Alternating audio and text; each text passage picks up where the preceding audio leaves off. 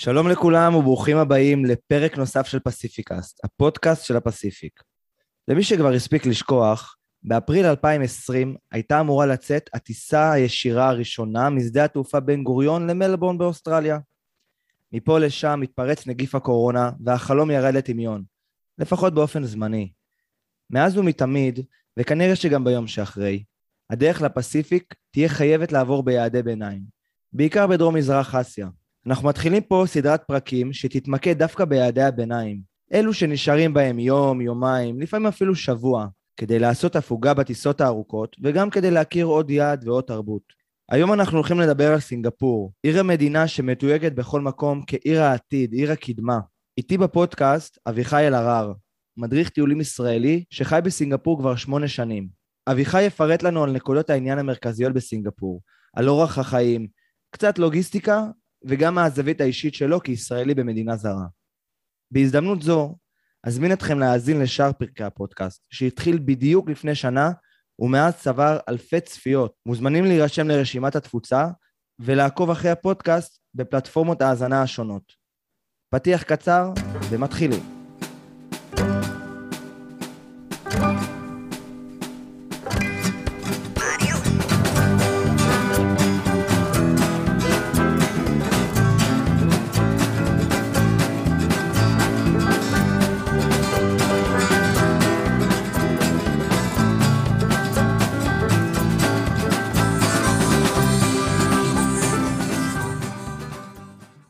טוב, אז אנחנו חזרנו. מה עניינים אביחי, שמצטרף אלינו מסינגפור? מה שלומך?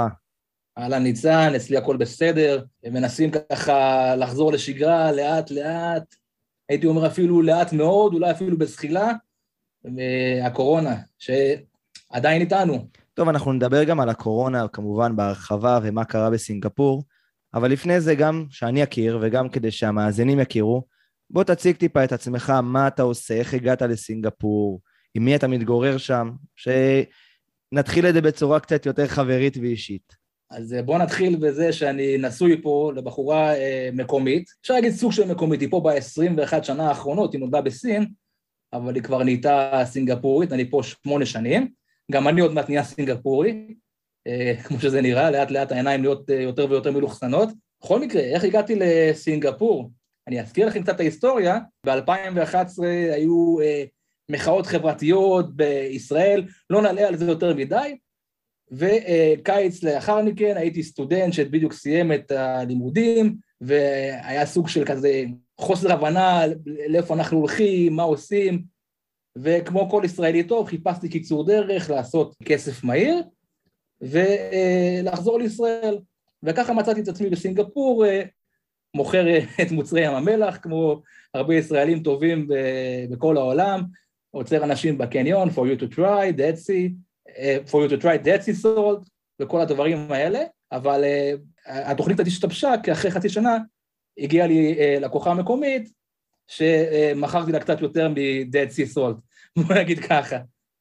ולפני uh, עוד מעט uh, שלוש שנים, אנחנו כבר uh, נשואים שלוש שנים, שלוש שנים התחתנו, יש לנו ילד uh, בן שנה, וככה אני בעצם חי את החיים בסינגפור. לאחרונה בעקבות משבר הקורונה. אה, העסקים אה, נפלו מאוד מאוד חזק בסינגפור, במיוחד עסקים שמבוססים על אה, תיירות, כמו העסק שלנו של הקוסמטיקה, שבלי חוכמה רבה, אני מוכרח לציין, ביססנו אותו כמעט ב-100% על תיירים, ומצאתי את עצמי בבית, איך להגיד, די משועמם ומחפש את עצמי. אז אמרתי, הנה, קיבלת את ההזדמנות, אביחי, קיבלת את ההזדמנות להמציא את עצמך מחדש. נרשמתי לקורס מדריכי טיולים. חצי שנה, קורס של הדרכת טיולים, ללמוד את כל אה, רזי סינגפור, מההיסטוריה, לאיפה צריך ללכת, איך הממשלה הסינגפורית רוצה שנציג את הדברים. הנה אני אה, מוכן ומזומן, מחכה שכבר השמיים ייפתחו ונתחיל לקבל אתכם, ישראלים נכבדים פה בסינגפור, ונכווין אתכם ככה בצורה יותר אה, נחמדה ואישית. אני ממש ממש רוצה לשאול מתי פתחו השמיים בסינגפור, אבל אנחנו נשמור את זה. נשאיר את האנשים קצת במתח, אני גם אשאר במתח. אני, אני אביא כדור בדולח מהארון, אה, נמשיך. בוא נתחיל רגע עם רקע קצת על סינגפור. קצת נתונים יבשים, מתי היא נוסדה, ואיפה היא נמצאת בכלל, מה מזג האוויר. לא נעשה פה עכשיו הרצאת מטיילים שלמה, כן, אבל אתה יודע, ככה, תקציר.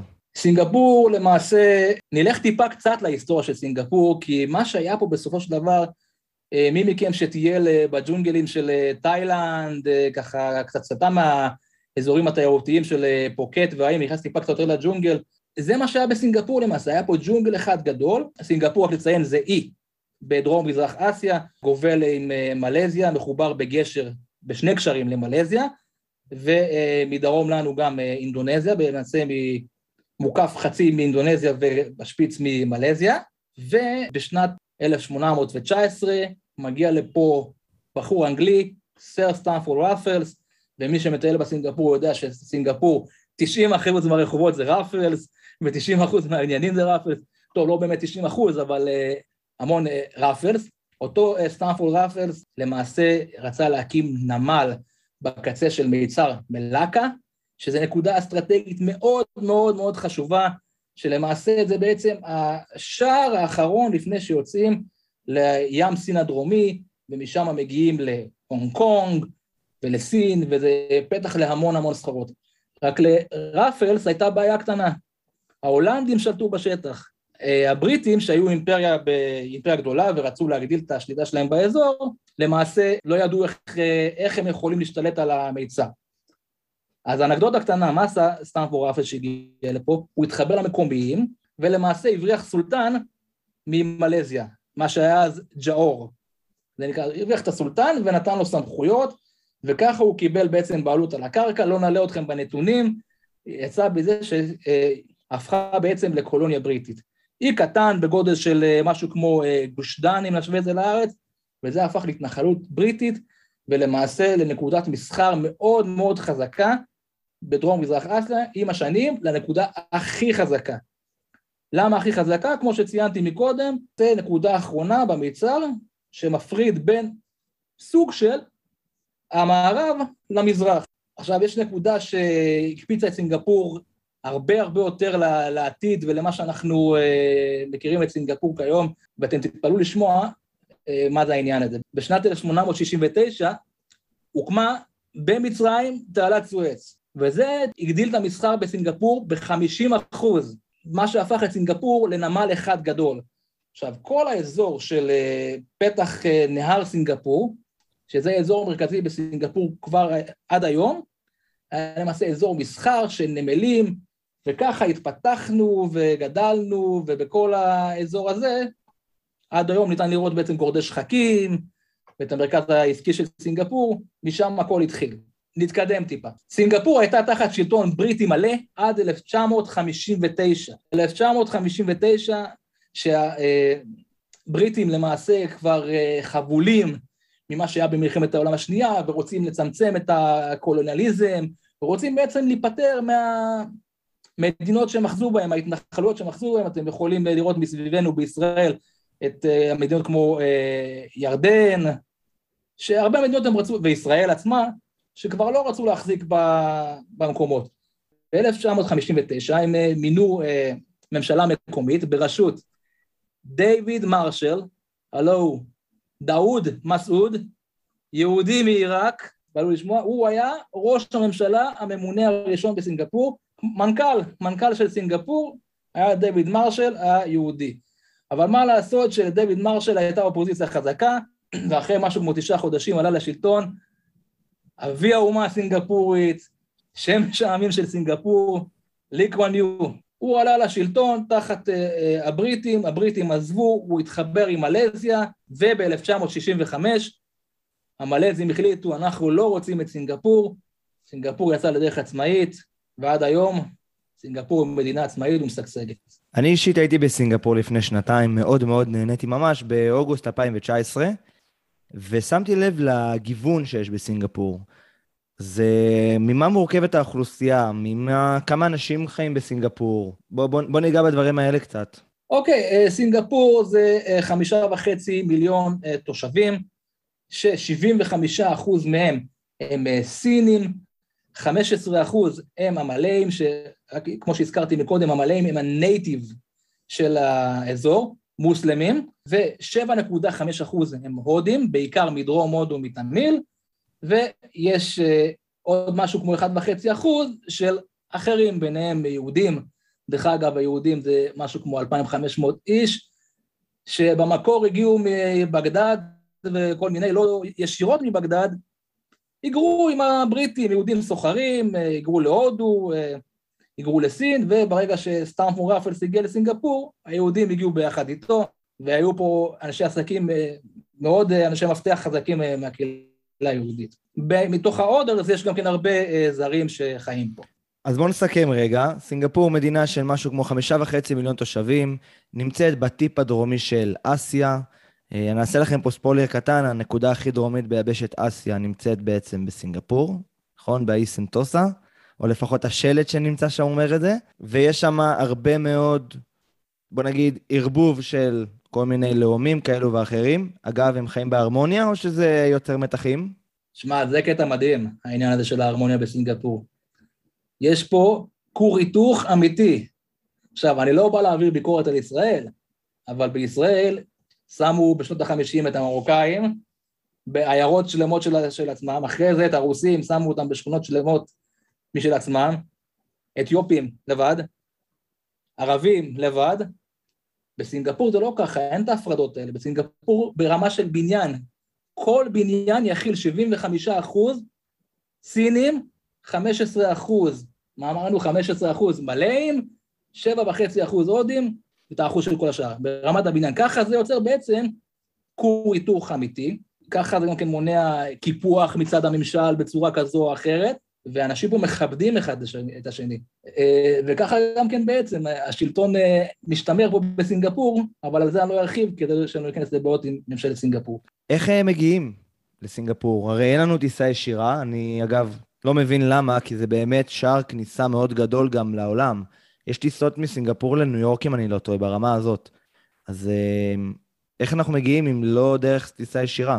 קודם כל, לגבי הפרט הטריוויה הקטן שהבאת פה, סינגפור לניו יורק נחשבת לאחת הטיסות הכי ארוכות בעולם. הם מתחרים עם דובאי, אני לא, לא זוכר בדיוק לאיפה, אפשר אה, לבדוק את זה. איך להגיע לסינגפור? עכשיו, יש אה, מלא מלא דרכים, טיסה ישירה אין, באמת לצערי, כמו שאמרת, שער לכל המזרח, יש טיסה ישירה מאתונה לסינגפור.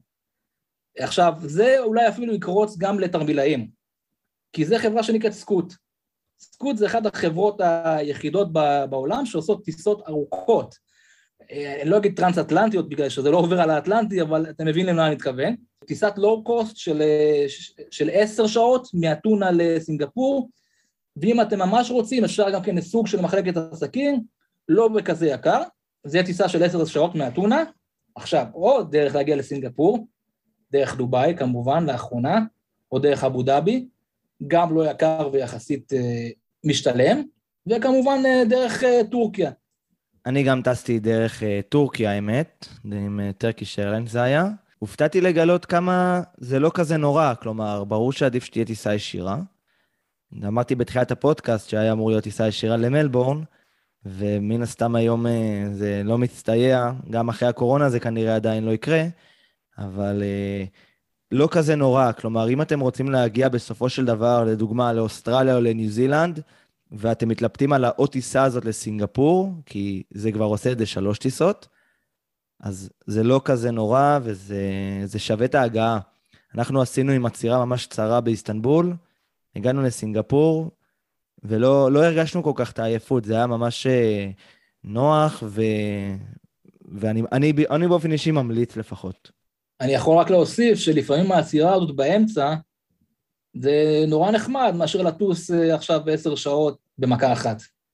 נכון. אחת הבעיות, במרכאות אני אומר בעיות, זה הפרשי השעות. והעצירה הזאת בסינגפור, בדרך לאוסטרליה וניו זילנד, היא חותכת את הפרשי השעות.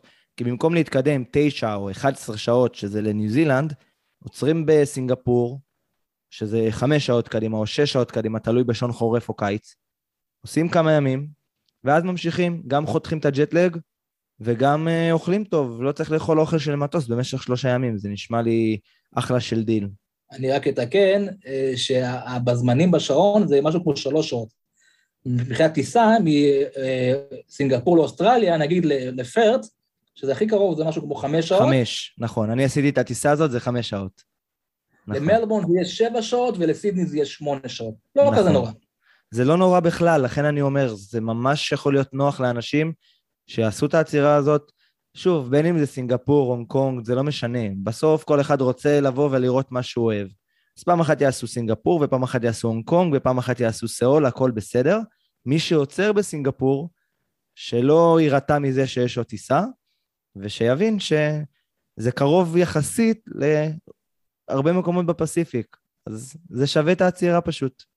רק בשביל לעצור בשדה תעופה הכי טוב בעולם, שווה לעצור בסינגפור. תכף נדבר גם על צ'אנגי. כן, תכף נדבר גם עליו. למה צריך לצפות כשמגיעים לסינגפור, בהיבט של תרבות, בהיבט של ניקיון, בהיבט של um, אתרי תיירות אולי, יכול להיות, אני לא יודע, יש, תגיד לי אתה אם יש איזה שהם הבדלים ב, בהתייחסות, בכל דבר שיכול לעלות אה, איזשהו שוני. קודם כל, איך שתנחתו בסינגפור, תנחתו בצ'אנגי, שדה תעופה, כמו שאמרנו, נחשב מספר אחת בעולם, שנה אחרי שנה, כבר שנים ארוכות הוא מקבל את התואר הזה, ולא לא בכדי. איך שתגיעו, תראו קודם כל סדר, ניקיון, יעילות, הכל יעיל, הכל מהיר. עכשיו, אני אהיה איתכם אמיתי, אני כבר שמונה שנים אה, נכנס במסלול של הסינגפורים, כי אני פה חוקי. דרך אגב, אין דבר כזה לא להיות חוקי בסינגפור אם אתה עובד, או אני אפילו תושב כבר. אז בשבילי זה ממש ממש מהיר, כי ביקורת דרכונים אני גם לא עושה, אני הכל מעביר דיגיטלי. תוך, אה, מהרגע שהגעתי לשדה תעופה, או מהרגע שנחתתי, בדרך כלל תוך רבע שעה אני כבר אהיה בחוץ. לתיירים, זה ייקח בין חצי שעה לשעה, זה תלוי, הכל תלוי כמה מזוודות יש לכם. השירות בשדה תעופה של צ'אנגי הוא מאוד מאוד מהיר, אתם לא תחכו יותר מדי זמן למזוודות.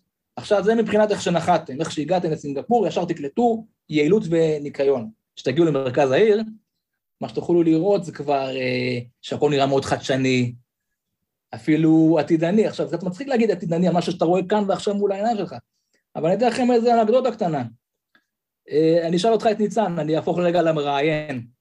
אתה ראית את הסדרה Westward של אה, HBO? לא. לא ראית, אז בזמ... אה, פינת ההמלצות, מאוד מומלץ לראות את הסדרה Westward של HBO, זה סדרה על רובוטים, שרובוטים למעשה משתלטים על העולם. עכשיו, הם את העונה השלישית צילמו בסינגפור, שזה אמור לייצג משהו כמו אה, 2050, 2060. הם לא עשו שום אפקטים, הם פשוט צילמו את סינגפור. ככה סינגפור נראית, וככה הם אמרו, אוקיי, ככה נראה העתיד. עכשיו, לא צריך לא סדרה של HBO ולא שום דבר, תגיעו למרכז סינגפור, לאזור של ה business district, לאזור של המרינה ביי, שתכף נפרט, אני זורק פה שמות, תכף נפרט. אתם תבינו על מה מדובר, הלילה ירד, תראו את האורות, תראו את המסכים של הוידאו, תשימו לב גם כן שסינגפור, אתם יכולים לצפות במדינה מאוד מאוד ירוקה, לא מדינה ירוקה של קורונה, מדינה מלאה בעצים, יש פה עצים בכל מקום, שותים פה עצים. אני לפני שלושה ימים הסתכלתי מהחלון, ראיתי מלא מלא מלא עבודות ברחוב מתחתיי, תוך שלושה ימים פתאום נוספו פה, אני לא צוחק, מאות עצים מול העיניים שלי. עד 2030, אה, דרך אגב, יש פה תוכנית שעד 2030 יתווספו עוד מיליון עצים. זה מוריד את המעלות, משהו כמו שתי, שתי מעלות בגלל העצים האלה, זה גם כן נושא אחר שאפשר לדבר עליו. אז uh, הצללה, צפו להצללה בסינגפור, איך אפשר שלא לדבר? צפו למגוון אוכל עצום, מכל התרבויות, אסיה, מערב, הכל מהכל ובאיכות גבוהה וברמת ניקיון מהגבוהות ביותר. אוכל רחוב ברחוב כבר אסור בסינגפור. בגלל זה יש מרכזי אוכל רחוב, שב-2016 קיבלו את התואר לשימור של אונסקו, ולא בכדי, כי זה פשוט משמר מסורות של שנים, ושומר גם על האיכות. איך שומרים על האיכות? מרכזים נקיים של אוכל, אפשר לענות מכל העולמות במקום מאוד מאוד קטן. יש אפילו דוכני אוכל עם כוכב משלן. מדהים. הקטע הזה של העתידניות, הוא, אתה רואה אותו כבר כשאתה מגיע לשדה התעופה, שיש את הרכבת באמצע הטרמינל, והכל מאוד מצוחצח ומאוד נקי, ואז אה, ציירת את זה מצוין, כי כשאני הייתי בסינגפור, אז אתה, אתה כאילו מקבל את הכל מהכל כזה, את הקדמה עם החנויות המעוצבות, ואת התחבורה, והמלונות, הכל בדיגיטל, והכל זה, ומשהו מטורף לגמרי. זה באמת להרגיש כמו ב-2050. כאילו, אנחנו חיים 2021, זה נראה לנו שאנחנו מתקדמים, אומת סטארט-אפ וכולי. זה כאילו פה ממציאים את הדברים ושם מיישמים אותם, כי זה פשוט עולם אחר לגמרי. אמרת, ישראל ה start-up nation ובסינגפור מיישמים, נכון? זה מה שאמרת בעצם. מה שמדהים פה, שכל מה שקורה עכשיו בסינגפור, תוכנן כבר לפני 50 ו-60 שנה. יש להם תוכניות מדהימות פה, הכל פה זה תוכניות master plan, concept plan ו master plan. concept plan מתכננים ל-50-60 שנה קדימה, ו master plan מתכננים ל-10-15 שנים ומיישמים את הכל. זה אחד היתרונות בעצם שהממשלה היא בעצם אותה ממשלה.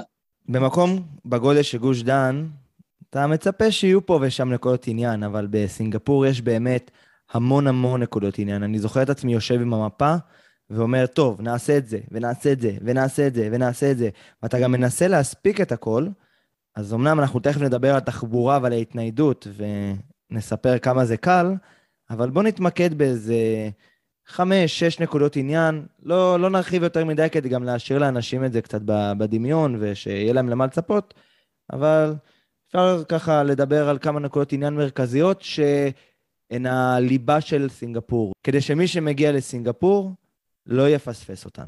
אוקיי, okay, אז uh, יש כמה נקודות שיותר uh, מפורסמות ויותר uh, איקוניות, נגיד ככה, אבל דבר אחד שאני ממליץ למי שמגיע לסינגפור, ועוד לא ראה את הגודל שחקים, הרבה פעמים אתה מגיע ככה ישר לשדה תעופה, לוקח מונית למלון, נח איזה לילה, או מתרגם במלון ויוצא. אני מאוד ממליץ, וזה גם כן אחד הדברים שאני הולך לשווק בתור מדריך טיולים, לקבל את סינגפור בבום. איך אפשר לקבל את סינגפור בבום? אפשר, בעזרת הרכבת התחתית, שזה דרך אגב מאוד יעיל בסינגפור, וניגע בזה בהמשך, לקחת רכבת לתחנת אספלנד, ומשם פשוט לצאת החוצה ולקבל את כל הסקיילן של סינגפור בפרצוף. אז זה אולי ככה נקודה שהיא פחות מוכרת, אבל תרשמו אספלנד, ויש כזה, ממש כזה סוג של מבוך כזה תת-קרקעי, לינק הם קוראים לזה, בסינגפור זה הכל לינקים, יוצאים, רואים את ה skyline של סינגפור, ומשם אפשר להמשיך להמון מקומות, והמקום האיקוני והמפורסם אה, שמשנת 2010 איתנו, לא כזה ותיק, זה מרינה ביי. בגולת הכותרת של המרינה ביי יש את המרינה ביי סנדס. עכשיו, מה זה המרינה ביי סנדס? מרינה ביי סנדס זה גרסה סינגפורית ללאס וגאס סנדס. עכשיו, מה זה לאס וגאס סנדס? לאס וגאס סנדס זה אימפריית קזינו, אה, resort קזינו ענק בלאס וגאס, בבעלותו של איש העסקים שלדון אדלסון, זיכרונו לברכה, והוא הקים בסינגפור את המרינה ביי סנדס. מה העניין פה במרינה ביי סנדס? זה בעצם סוג של ספינה, אפשר להגיד יאכטה, בגובה 53 קומות, שמחברת בין שלושה בניינים, זה משהו שאני מניח שאיך שתכתבו גוגל בסינגפור זה מה שיקפוץ. זה אזור איקוני, אזור מדהים, אזור שמסביבו יש המון אה, נקודות אה, עניין, רק אה, פרט קטן על מרינה ביי סנס, להקים אותו, התוכניות היו 4 מיליארד דולר. בסופו של דבר, להקים אותו עלה 8 מיליארד דולר. זה אזור מאוד יוקרתי. עכשיו יש את המלון, יש את הבריכת שחייה המפורסמת, 150 מטר בגובה, 50, בגובה 53 קומות, ויש מתחתיה קניון עם כל המותגים, וכל זה יושב על מעין אה, אגם כזה. זה אולי נראה כמו ים, אבל זה בעצם אגם, כי סגרו את זה עם סכר, ואזור מדהים. עכשיו, הגעתם למרינה ביי, ראיתם את המרינה ביי סנדס, תתקדמו טיפה, תגיעו ל-Gardens by the Bay, גני המפרץ, שזה גם אזור מאוד מאוד איקוני. יש uh, שני, uh, שתי חממות מהגדולות בעולם, עשויות מזכוכית, ויש את ה-Supertrees, 30 עצים בגבהים של 25 עד 50 מטר, שמה זה סופר טריז? זה עץ ענק שהוא עשוי מבטון ומתכת, ועליו שתלו אלפי זנים, אלפי זנים של צמחים בצורה אה, אנכית, וזה מטורף. האמת שאני ראיתי את ה-Gardens by the Bay גם מהגלגל הענק שנמצא לא רחוק, ואז הלכנו לשם גם ברגל. גם היינו במופע למטה, במופע אורקולי על האגם, שהיה מדהים, ותיארת את זה בצורה מאוד מדויקת, את הסיפור של ללכת בתוך המרינה ביי קניון.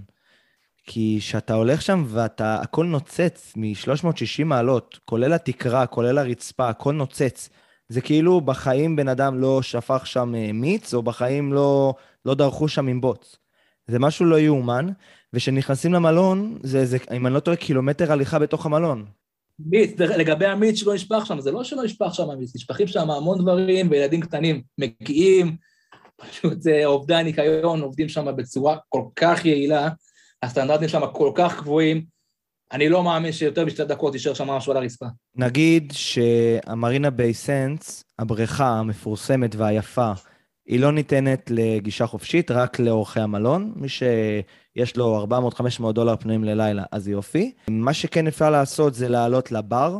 יש שם בר שממש צמוד לבריכה, קונים בעצם את המשקה הראשון, מקבלים איזשהו ואוצ'ר כזה, ואז אפשר לשבת שם למעלה, ובסופי שבוע יש שם גם מסיבות, ויש שם נוף מדהים על כל ה-skyline. אז אם לא ירדתם באספלנייד וראיתם את ה-skyline מלמטה, אז תעלו למעלה ותראו אותו מלמעלה, וזה מאוד יפה עם כל האורות וכל הצבעים, זה מרשים מאוד, רק צריך באמת לפנות לזה את הזמן, זה הכל.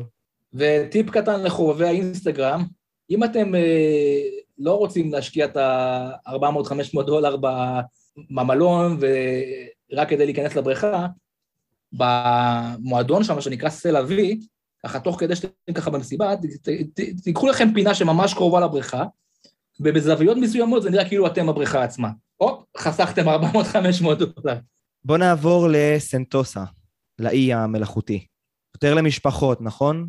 סנטוזה זה למעשה אי התענוגות של סינגפור, הבריכה של הסינגפורים, וגם בתקופה האחרונה, דרך אגב, המקום חופשה של הסינגפורים, אני אתראה, אי התענוגות של סינגפור, יש שם חופי ים מאוד מאוד מאוד יפים, דקלים, אתם מצלמים, זה נראה כאילו אתם באמת באיים הכי מפורסמים של הפיליפינס, או של תאילנד, לא בכדי חלק מהחופים שם נקרא, יש שם חוף שנקרא פלוואן, כי הוא בא לחקות את פלוואן שבפיליפין.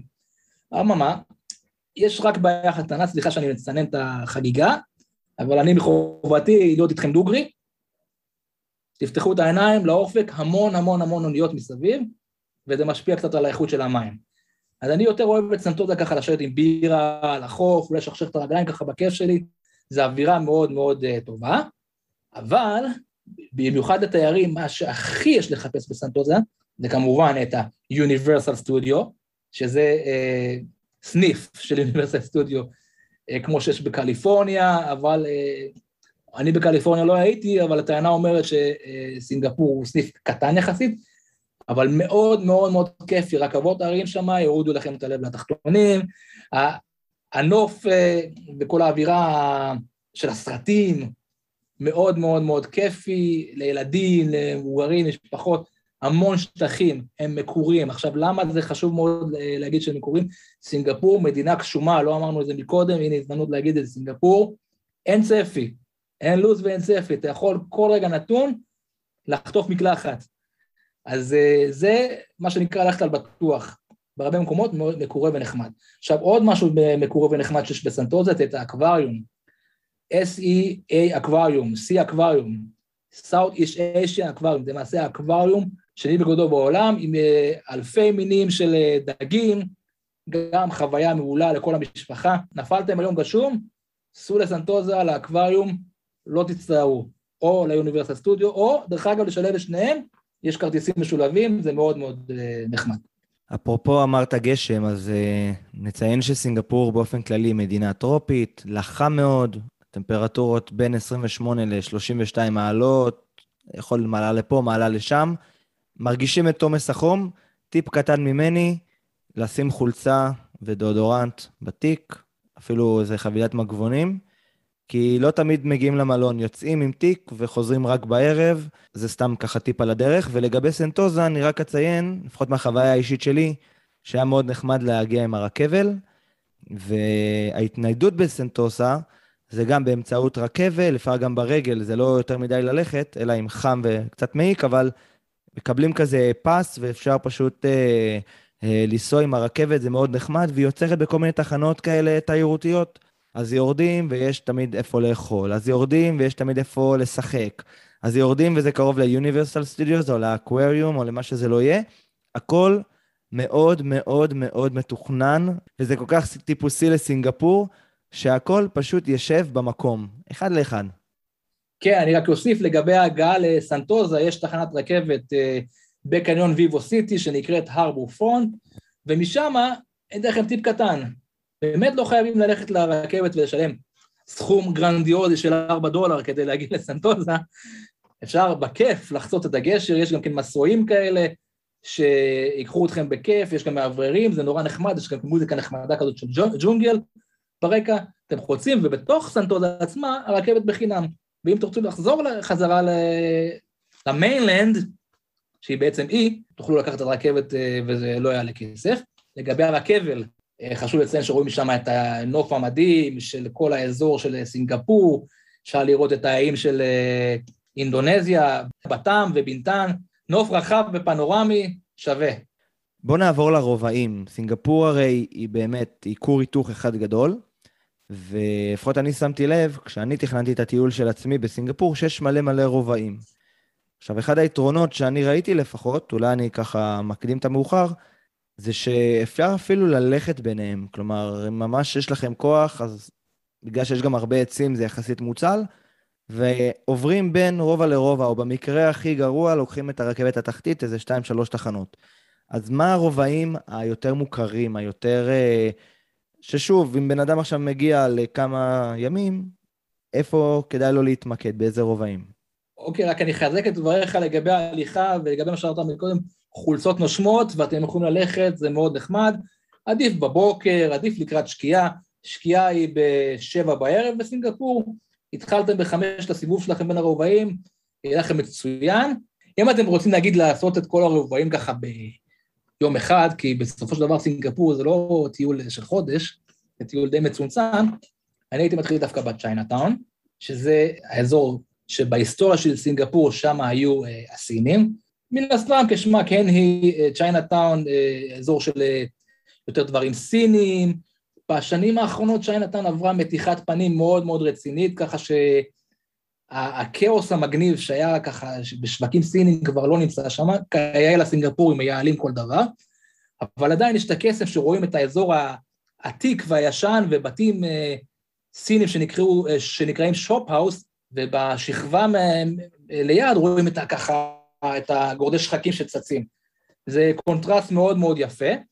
ואפשר לענות מאוכל טוב, ומלקנות אה, משכרות אה, בזול שם, עושים סיבוב מטיילים. משהו קטן שהייתי ממליץ אה, לסטות מהמסלול שם בצ'יינאטאון, זה להתקדם טיפה ברחובות מעבר לצ'יינאטאון ולהגיע לשכונה שנקראת טנג'ונג פאגר, שזה שכונה של בתים שרובם משוחזרים, ויש שם המון מסעדות קוריאניות וכל מיני בוטיקים למיני, נורא בגבול הווינטג' לגבול המיוחד, מאוד יפה. כדי אה, להתקדם מצ'יינאטאון לרובעים האחרים, אני באופן אישי לא הייתי עושה את זה ברגל. הולכים לרכבת אה, תחתית לליטל אינדיה, שזה הרוב ההודי, ומסתובבים בליטל אינדיה. עכשיו, מה, מה ההבדל בעצם בין ליטל אינדיה, נגיד, להודו? הודו זה מאוד כאוטי, נורא, אה, איך נגיד את זה, ריחני.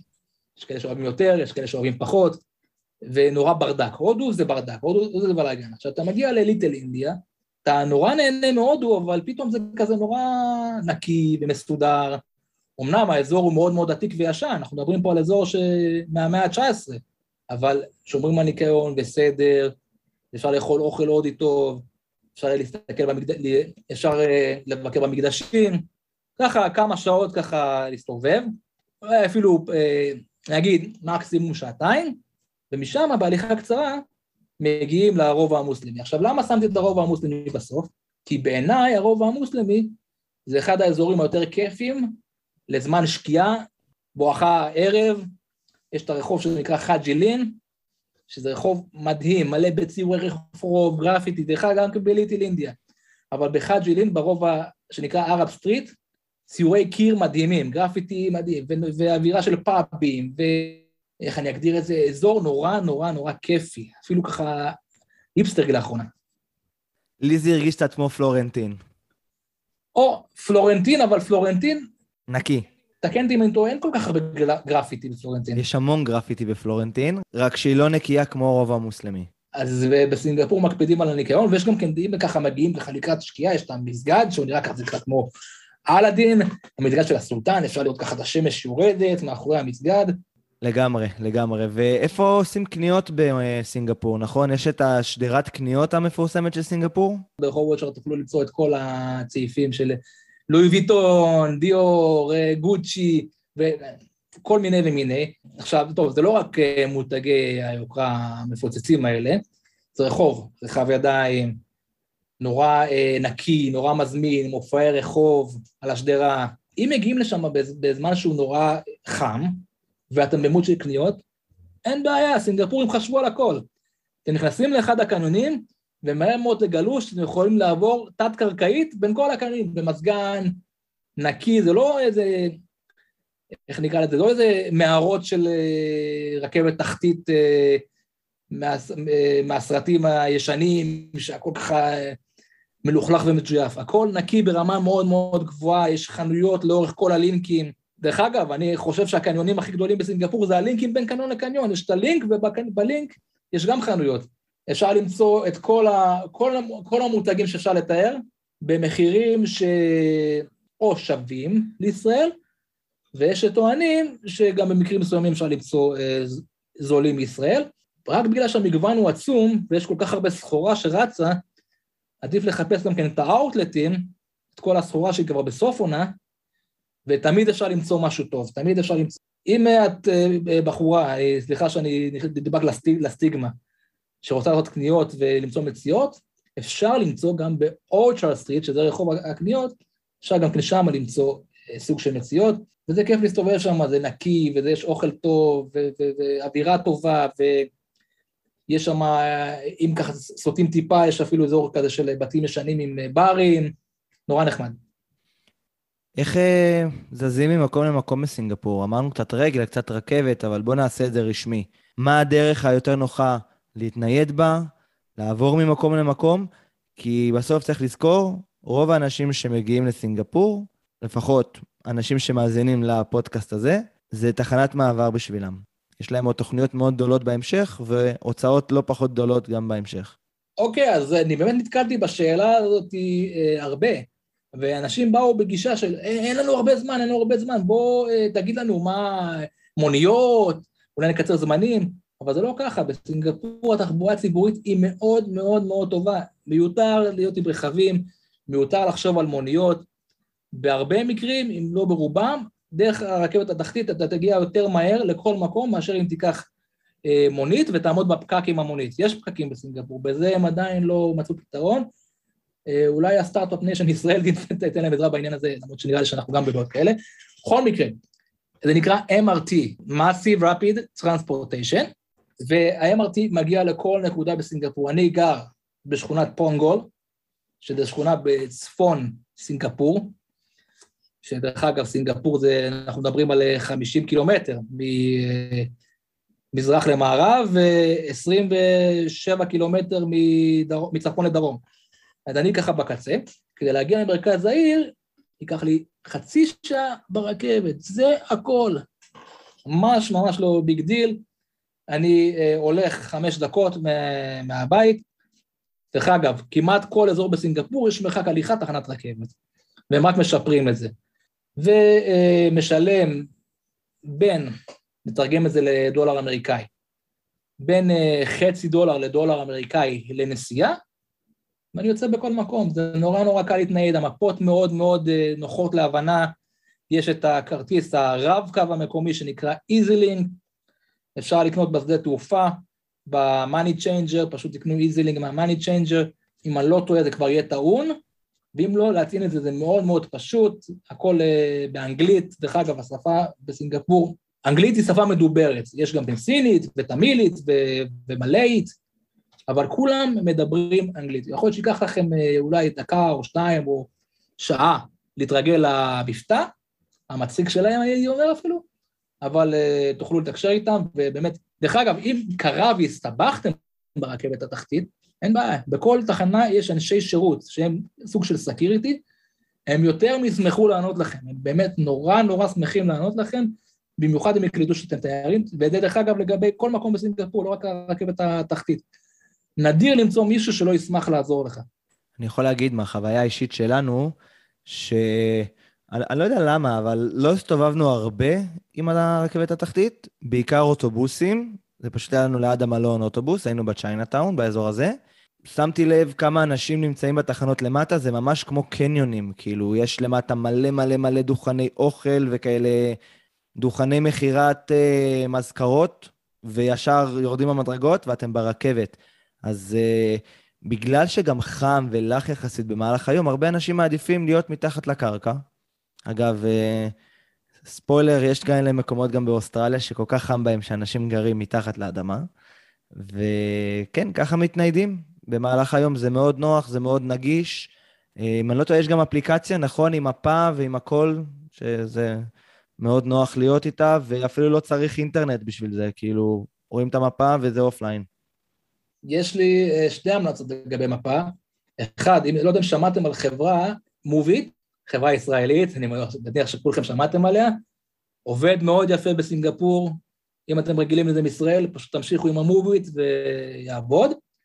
ויש אה, אפליקציה שנקראת SG Map, שהיא גם offline, זה אם אני לא טועה גם באמת offline. אני באופן אישי עם ה-SG Map, אה, התרגלתי לזה כבר, ולכל מקום אני מגיע עם ה-SG Map. לגבי אוטובוסים גם אה, מאוד נוח, לגבי אוטובוסים גם מאוד נוח כמובן. האוטובוסים לפעמים הם מקשרים ככה בין אזורים שהרכבת, בין קווי רכבת אפשר להתחבר עם אוטובוסים, בוא נגיד ככה. לפעמים זה גם כן אה, באמת יוצא יותר מהר. אם היה לך באיפה שלנת, תחנת אוטובוס מאוד קרובה, זה מאוד נוח גם באמת. אבל אה, אני, מניסיון שלי, אנשים שלהתנייד באוטובוסים טיפה יותר מאתגר, טיפ-טיפה יותר מאתגר. הרכבת זה פשוט, זה נורא נוח, הם עשו את זה מאוד user friendly. בואו נעבור לחלק שאנחנו טיפה מפחידים את האנשים. אני לא באמת מתכוון להפחיד פה אף אחד, אבל מערכת החוק בסינגפור היא מאוד מאוד נוקשה.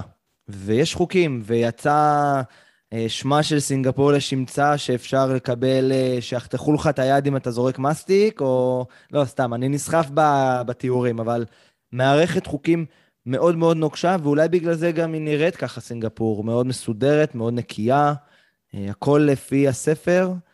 אז בואו בוא רק אה, נעבור על דברים שחשוב לדעת בהקשר של חוק וסדר כשמגיעים לסינגפור. טוב, אז אה, קודם כל אני רוצה להרגיע, המצב לא כזה נורא ולא יחתכו לאף אחד את היד, במיוחד לתיירים. במיוחד לתיירים, אנשי הביטחון פה, רשויות הביטחון פה, שוטרים, הם אה, קודם כל מזהירים אותך. הם מבינים שאתה לא מיקו, דרך אגב, גם כן את האזרחים, עם, עם הסינגפורים עצמם אולי טיפה יותר נוקשים. קודם כל יבשו ממך יפה, שמע, משהו רלוונטי, שמע אדוני, אין לך מסכה על הפנים, שים בבקשה מסכה. טוב, במקרה הזה של הקורונה, אם באמת תתחכם, אז uh, יעצרו אותך. אבל uh, בוא נדבר על סטיגמות. יראו שאתה מעשן באזור שאתה לא אמור לעשן בו, זה לא ישר בוא, לניידת. בבקשה, שמה זה האזור עם העישון, פה אסור לעשן, תכבד את הסיגריה, אם תתחכם, ייכנסו בך. בסינגפור האנשים לא מתחכמים, אז אה, אני ממליץ גם כן לתיירים אה, לא להתחכם. כל הרעיון הוא שיזהירו אותך, יבקשו ממך יפה, התחכמת, אתה בבעיה. לא התחכמת, הכל בסדר. אז אה, סיגרות אמרנו רק במקום מורשה. יש מעין קטע כזה שמתחת לגג אסור סיגרות. תמיד זה כזה אזור מוגדר. לאכול ולשתות בתחבורה הציבורית, לא, ממש ממש לא, אפילו לא מים. אפילו לשתות מים. קורה אפילו שאתה קונה אה, קפה, איזה אייס קפה ככה נחמד, ואוקיי, אתה שם אותו ביד ואתה נכנס לרכבת, לתחנת רכבת. בא איש אבטחה, יגיד לך, שמע, אפילו עם זה, כבר פתחת, זה החוצה, תסיים, תכנס. זה לגבי אה, אוכל ושתייה. עכשיו, משהו מצחיק. יש את הדוריאן, הפרי הידוע לשמצה, שאני באופן אישי מנהל איתו יחסי אהבה שנאה בגלל שאשתי דוחפת לי את זה כל הזמן, אבל לא משנה. קיצור, זה פרי נורא מסריח, אסור להיכנס איתו לרכבת ולאוטובוסים. עכשיו, יש קנסות ברכבת אני אומר לך, אוקיי, שתית, אכלת, 500 דולר קנס. לחצת על הכפתור של החירום, 2,000 דולר קנס. הם שמים את השלט של האסור דוריאן, אבל הם לא נוקבים בקנס. הם מרשים כאילו, יפה, בלי הדוריאן. לכל מדינה יש את הדוריאן שלה. בישראל אתה אסור לך... מה זה אסור? מבקשים לפחות, בקוד לא כתוב, לא לקלף קלמנטינות באוטובוס, ובאוסטרליה יש יחסי אהבה שנאה עם וג'ימייט. אני לא יודע אם אתה יודע מה זה וג'ימייט, אבל uh, תסתכל, תקרא מה זה. את, את הטעם אני כבר אשאיר לך לטעום לבד, אולי יש בסינגפור, um, אבל כן. אבל יפה, אני שמח שהרגעת, גם אותי הרגעת. אני מאוד הייתי follow the rules כזה שהייתי בסינגפור. אני יצאתי עם שתי ידיים, עשר אצבעות, אז אני רגוע. אבל uh, כן, זה טוב לדעת, כאילו מצד אחד לא לשחק איתם, בכלל, מגיעים לחו"ל, אנחנו גם, uh, אנחנו לא מייצגים את המדינה, אנחנו לא ספורטאים אולימפיים, כן? אבל כן, uh, לפחות לשמור על השם הטוב איפה שאפשר, איפה שהוא עדיין לא נהרס. ולגמרי, אם יש חוקים, אז uh, שווה לבדוק לפני שמגיעים, ולא לגלות אותם בדיעבד, ואז להגיד, אה, לא ידעתי. כי זה, זה סתם יוצר עוגמות נפש, ולא שאני יודע על ישראלים שכלואים בסינגפור 40 שנה כי הם עישנו בתחנת רכבת, אבל uh, מדי פעם יש מקרים לא נעימים ש... לא יודע מה, מקבלים קנסות גבוהים או נכנסים למעצר uh, קצר, לאו דווקא בסינגפור, אני מדבר בכלל באופן כללי בעולם, כי פשוט לא מכירים את החוקים, ואז נוצרים מצבים שחוסר בתקשורת או מלחץ אומרים דברים לא נכונים ופשוט uh, מסתבכים טיפה, תחסכו לעצמכם את, ה, את הדברים האלה. כן, עוד כמה דברים שחשוב לציין על אה, חוקים, שאני חושב שחשוב לציין אותם. אלכוהול, בהרבה מקומות אסור אלכוהול אחרי עשר בלילה, שימו לב לזה. תמיד יהיה את האנשי אבטחה שיעברו במקום ויגידו לכם, אה, חבר'ה, עכשיו לא אלכוהול, וגם כן ב-7-11, בכל ה-7-11 בסינגפור לא ימכרו לכם אלכוהול אחרי עשר בלילה. איך תדעו שזה מקום שאסור לשתות בו אחרי עשר בלילה? מן הסתם יהיו שם הרבה מאוד אנשים, זה יהיה אזור מרכזי, ואף אחד לא ישתה. ויהיה אה, את האיש אבטחה הזה שיגיד לכם, חבר'ה, אה, אסור. ומשהו חשוב מאוד, חשוב, חשוב, חשוב, חשוב, כי אין פה חוכמות בעניין הזה בסינגפור, סמים זה מחוץ לתחום. חשוב. לא נראה שצריכים בדיבור, זה ממש מחוץ לתחום, הם לא בוחלים באמצעים. כמה זמן לדעתך ואני יודע שאתה מוטה, אבל תנסה להיות אובייקטיבי.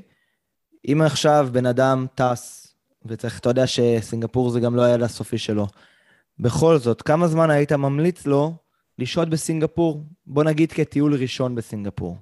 אני יוצא, באמת אנחנו יוצאים רגע מתוך הנחה שהרבה מגיעים בקריאת ביניים. אבל אוקיי, גם אם הגיעו קריאת ביניים, אני חושב שמינימום שלושה ימים, כדי לחוות את האווירה. ואם באתם במיוחד לסינגפור כדי לטייל בסינגפור, מה שיכול לקרות, אני אומר, בין ארבעה, ארבעה, חמישה ימים צריכים לעשות את העבודה, סינגפור זה, כמו שאמרנו, בגודל של גוש דן, ואם מתכננים את זה כמו שצריך, אפשר לראות המון, המון, המון, המון, וגם אפילו קצת לנוח. אני לא חושב, ביד ביניים, גם כן שלושה ימים זה באמת מינימום, פחות מזה פשוט תצאו בטעם של אה, למה לא לקחנו עוד לילה. או שהם יחזרו עוד פעם, זה גם אופציה. ברור, בדרך חזרה, גם אופציה. קחו שלושה ימים בדרך אה, הלוך, שלושה ימים בדרך חזור. אני יכול להגיד שעבורי הטיול בסינגפור היה, אמנם עשינו שני לילות, יומיים מלאים, זה היה טיול מאוד אינטנסיבי, כי באמת יש הרבה מה לראות, ובדיעבד זה בדיוק מה שאתה אמרת. אנחנו דיברנו בינינו, הבת זוג שלי ואני, אחרי שעשינו את סינגפור, ואמרנו, עוד יומיים לא היו מזיקים פה, כי יכולנו לרווח, וגם יכולנו לראות עוד טיפה. וכאילו הייתה הרגשה של קצת מרדף אחרי השעון, שאתה קם מוקדם בבוקר כי אתה רוצה להספיק היום עוד איזה שבעה, שמונה דברים, ומי כמוני ששונא, ממש שנאת מוות, את הריצה ואת הלהספיק, אבל אתה אומר, אוקיי, יש לי פה יומיים, והיצר וה- הזה של לראות ולחוות ו- ולדווח ולספר, הוא לפעמים עולה טיפה על הרצון גם בעצם לעשות את העצירה הזאת, וצריך לזכור, סינגפור זה לא קפריסין, זה לא 40 דקות טיסה. עדיין יש גם משהו כמו 10, 12 שעות, 14 שעות, זה תלוי גם איפה עוצרים, של הגעה לשם. אז גם מגיעים עייפים. אז קחו לכם את היום הראשון, תנוחו טיפה יותר, אני קורא לזה יום האפס. יום ההתאקלמות, יום ההסתגלות. הולכים, מחליפים כסף, עושים מה שצריך.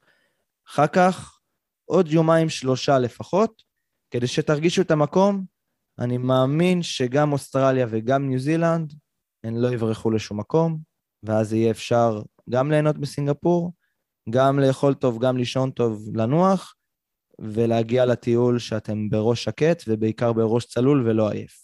כן, עוד משהו לגבי uh, זמן בסינגפור. אז סינגפור זה יעד מדהים, מדהים, מדהים למשפחות עם ילדים. עכשיו, אנחנו נוכל לפרט את זה עוד מעט, אבל אה, מבחינת תכנון זמן עם ילדים, אני יודע, יודע ממקור אישי שהאח שלי בא עם אה, ילד בן שלוש ועוד אה, תאומים בני חצי שנה, ואשתו כמובן, והם היו ככה רביעייה, ועם ילדים אין מה לעשות, הכל אה, יותר אה, לאט, אז אה, הם היו אצלי שבוע, לדעתי הם הספיקו מה שאפשר לראות בשלושה ימים. ילדים זה מסרבל את העניין. עכשיו, מה שנחמד, דרך אגב, אם אני טיפה מרחיב על ילדים, כל מקום, כל מקום, גם בפארקים, גם בקניונים כמובן, בכל מקום יש פינות, זה נקרא nursing room, בשביל הנקה, בשביל החלפת טיטול, בשביל מים חמים להכין אוכל, מאוד מאוד מסודרים בקטע הזה, סינגפור מקבלת ומחבקת משפחות עם ילדים קטנים, ויהיה להם פה כיף, יש להם פה מלא אטרקציות, בלי קשר. אוקיי, okay, אז הגעתי לשאלה שאולי שואל את עצמו כל מטייל, או שואל את עצמה כל מטיילת, שמתכננים טיול מסוג כלשהו כרגע בעולם. מה מצב הקורונה בסינגפור, ומתי לדעתך, כתושב המקום, כמישהו שחי את סינגפור ביומיום, מתי תיפתח לתיירות? אני רק אציין שבתוכנית האוסטרלית, וגם הניו זילנדית למעשה, לפתיחת הגבולות ציינו שככל הנראה ייפתחו בועות תיירות נוספות, וציינו גם את סינגפור כאחת מהן, כי יש טיסות ישירות ונחשבת מדינה עם אחוזי התחסנות גבוהים, ובסך הכל מדינה מסודרת ומאורגנת. אז מה, מה קורה שם? איך, איך, זה, איך אתם חיים בתקופת נגיף הקורונה? אוקיי, רק לגבי עניין הבועות בסינגפור, דווח שתוכנית הבועה עם אוסטרליה נדחתה ל-2022. אני מקווה שזה יהיה אולי אפילו יותר מוקדם, אבל uh, התחזיות הן לא אופטימיות בקטע הזה. קורונה בסינגפור, uh, כמו בכל העולם, uh, בגלים, היינו במצב מאוד מאוד מאוד טוב עד אפריל 2020, ומאפריל 2020 הייתה פה באמת התפרצות מטורפת, הרבה פועלים, בסינגפור יש המון פועלים מכל אה, אזור של הודו ובנגלדש, והם גרים בדרומטוריס, שם הייתה התפרצות חזקה וזה גלש לאוכלוסייה. היינו בשלושה חודשים סגר, השתחרר הסגר, ולאט לאט ככה חזרנו לסוג של שגרה, תחת הגבלות, כל מקום, אתה צריך לסרוק את הברקוד, כדי לראות שלא היית במגע עם אה, מישהו שהוא אה, חולה בקורונה, או לפחות נשאת הנגיף. וזה עד היום, ולאט לאט המסעדות והכל נפתח לפי המתווה הזה. לאחרונה הגיע גם כן הדלתא לסינגפור, וחזרנו קצת אחורה, ויחד עם זאת הגבירו את מבצע החיסונים, כרגע 75% מאוכלוסיית סינגפור מחוסנים עם שני החיסונים. על חיסון שלישי, דרך אגב, מדברים פה בפברואר 22, פברואר 2022 יש דיבור כזה, ומה שקורה, שברגע ש-75% מחוסנים, אז הם לאט לאט מתחילים לפתוח למחוסנים, שבעיניי זה סימן טוב. ברגע שזה קורה, אני אומר, רגע, מתחילים לפתוח מסעדות לתושבים שחיים פה מחוסנים, אולי יגדילו את זה גם לתיירים. אז אני מאוד מאוד מקווה שזה מה שיקרה. אבל, כמו שאמרתי לך מקודם, מין טבורה של אוסטרליה, שאוסטרליה זה מדינה אה, שדי מקפידה על אה, חוקים של קורונה דחו ל-2022, אז זה כנראה הכיוון, אם אה, נאהב את זה או לא. כמובן, אם אה, יהיה הפתעות, אני הראשון לפרסם בכל מדיה אפשרית. אז אפרופו דיברנו על מדיה, בוא, זה הזמן לדבר טיפה על העסק שפתחת. אה, מה, מה אתה בעצם, אנחנו מדברים כמובן על היום שאחרי, מה הולך להיות? אביחי מדריך בסינגפור ו... אוקיי, אז מה שהולך להיות, קודם כל, זה דבר אחד שקצת מגביל אותנו במה הולך להיות, זה שהעולם כולו השתנה. בגלל הקורונה. אבל מה שהולך להיות זה שאני הולך אה, להציע טיולים, אם זה לפרטיים שבאים זוגות, משפחות. אני מתאים את עצמי לכל סוג של אה, מטייל בסופו של דבר. אה, אני אפתח אתר, כמובן, עדיין לא פתחתי אתר, כרגע יש לי דף פייסבוק, סינגפור הנקודה חמה שצובר תאוצה. הדף פייסבוק הזה הביא אותי להתראיין גם כן ערוצי טלוויזיה, בערוץ 2, בערוץ 10. אה, אה, לאט לאט אני ככה מתחבר, לתוד... מגיע לתודעה של האנשים בתור המומחה לסינגפור, וזה הרעיון, בסופו של דבר. עכשיו, למה להגיע אליי כשמגיעים לסינגפור? אני לא אה, אבוא ואגיד לכם, רק אני ורק אותי, אפשר להסתדר בסינגפור לבד, נורא נורא כיף לסינגפור, אתה גם כן ידעת שאפשר להסתדר בסינגפור לבד. אני יכול אה, לקחת אתכם לכל מיני אזורים מסוימים ולשים לכם את הספורט על נקודה מסוימת בהיסטוריה, או אם רלוונטי, מה רלוונטי ליהודים לדוגמה, או איפה לוקחים את התמונות אינסטגרם הכי יפות. אני יכול להראות את זה. עכשיו, עוד דברים שאני יכול להראות זה לדבר קצת על אה, קיימות, שסינגפור זה באמת מדינה מובילה, ולדבר קצת על, אה, על איך סינגפור אה, בונה את עצמה לטווח ארוך. אז זה גם דברים תיירותיים וגם דברים של אפילו סיורים לימודיים למיניהם יכולים להגיע אליי. אני עושה את זה בצורה קלילה, אבל אפשר גם כן לחסוך זמן. באמת, כמו שאמרת, לתפור מסלול גם בלי הרכבת. לא בהכרח ברובעים, אבל יותר באזור של האזורים ההיסטוריים של סינגפור, מהמאה ה-19, מה שנקרא הרובע האזרחי של סינגפור, ה Civic District. אני לא יודע אם אתה, שהיית בסינגפור, יצא לך לבקר ב Civic District, אבל הרבה מאוד שמגיעים לסינגפור רצים לכל הנקודות האיקוניות, במיוחד שאין להם הרבה זמן, ומפספסים את הפנינה היפה הזאת של סינגפור, שזה בעצם ה Civic District של סינגפור, שיש את בית המשפט העליון, ואת ה City Hall, ואת כל האזור שהתפתח בעצם הנמל הראשון של סינגפור. יש הרבה מה לראות, בקיצור. אז אנחנו נסכם בזה שאם אתם, כמובן, בעידן הפוסט-קורונה, מגיעים לסינגפור, יש לכם אפשרות למדריך ישראלי שילווה אתכם. אני מתאר לעצמי מרגע הנחיתה ועד הרגע שתעזבו, הכל תלוי בכם. אה, בכל מיני אנקדוטות ומידע שאי אפשר למצוא בספרים, זה בדיוק הערך המוסף של מדריכי טיולים באופן כללי. אה, וכן, זה תמיד כיף שיש מישהו מקומי שיבוא ו... יספר קצת יותר, ואפשר להרגיש איתו ממש כמו בבית. אביחי, תודה רבה על הזמן. תודה רבה על זה שאתה יושב לך בבית בסינגפור, ובמקום להיות עם האישה והילד, אתה בא ומתראיין פה לפודקאסט. זה לא מובן מאליו. אני מקווה מאוד שהגבולות ייפתחו, גם אני מחכה כבר לחזור לטייל בסינגפור, רק אה, זיכרונות טובים מהמקום היפה הזה. וזהו, תודה רבה. בכיף, בכיף, שמחתי להתארח אצלך, ניצן. אה, היה מעניין לשמוע קצת ממישהו שביקר בסינגפור על החוויות שלו. אני רוצה אה, להוסיף אה, לסיום, שאם אתם רוצים מידע על סינגפור, אני מעדכן באופן קבוע, אני עולה ללייבים בדף פייסבוק שלי, סינגפור הנקודה החמה. זה הדף פייסבוק, אני כל הזמן מעלה דברים, מתכונים על הקורונה, דברים מעניינים שקורים בסינגפור, מקומות יפים שאני מגיע אליהם עם האופניים, הכל אפשר להתעדכן בסינגפור הנקודה החמה. By the way, למה נקודה חמה? כי זו נקודה מאוד מאוד קטנה על המפה. שחם שם. הסינגפורים קוראים לזה little red dot. אז אני לא תרגמתי את זה בדיוק ככה, אמרתי, הנקודה החמה. זה היה עוד פרק של פסיפיקאסט, הפודקאסט של הפסיפיק. אתם מוזמנים להאזין לנו בכל פלטפורמות ההאזנה השונות, וכמובן בדף הפודקאסט המשודרג, שעבר איזושהי מתיחת פנים קלה, כדי שיהיה הרבה הרבה יותר קל לעבור בין הפרקים ולחזור ולשמוע.